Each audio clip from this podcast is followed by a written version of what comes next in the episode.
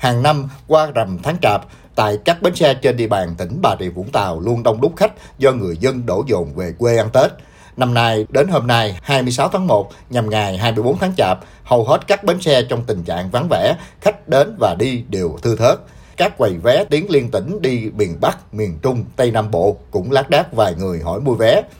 Theo các doanh nghiệp vận tải, do còn e ngại về tình hình dịch bệnh COVID-19, nên trong dịp Tết năm nay, thay vì về quê, đi chúc Tết, du lịch, nhiều người chọn phương án không về quê hoặc sử dụng phương tiện cá nhân, thuê xe riêng để về quê.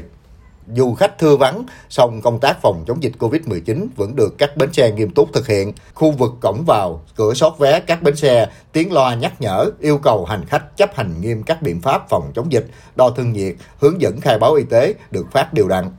Ông Đỗ Thành Nghĩa, Phó Giám đốc Công ty Dịch vụ Bến xe tỉnh Bà Rịa Vũng Tàu cho biết, dù khách không đông như các năm trước do dịch còn diễn biến phức tạp, nhưng các bến xe, doanh nghiệp vận tải vẫn có phương án đảm bảo nhu cầu đi lại và an toàn phòng chống dịch tất cả mọi người dân người lao động phải áp dụng 5K sát khuẩn tẩy trùng coi như các phương tiện nhập bến là phải là sát trùng xe trước khi xuất bến do tình hình dịch bệnh thì lượng hành khách giảm từ 50 đến 55% cái lượng hành khách nó sẽ bình ổn cỡ chừng như thời điểm này chứ không tăng được. Hiện tại trong bến á, coi như lượng hành khách mua vé thì không có bùng phát.